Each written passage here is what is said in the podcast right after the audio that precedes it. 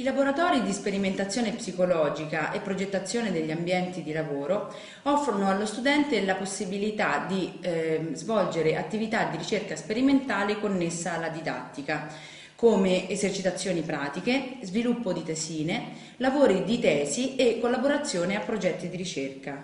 Alcuni temi specifici sono per esempio la comunicazione e l'uso di tecnologie in ambito sanitario, la percezione del rischio e la sicurezza alla guida, l'apprendimento e le emozioni, la percezione visiva, la percezione del movimento e la comunicazione emotiva, la comunicazione sensoriale. L'attività comunque è orientata principalmente all'analisi del comportamento umano e allo studio dei processi cognitivi, quali percezione, apprendimento, attenzione, memoria, ragionamento e sviluppo cognitivo, in relazione alle attività che si svolgono nei diversi contesti di vita quotidiana.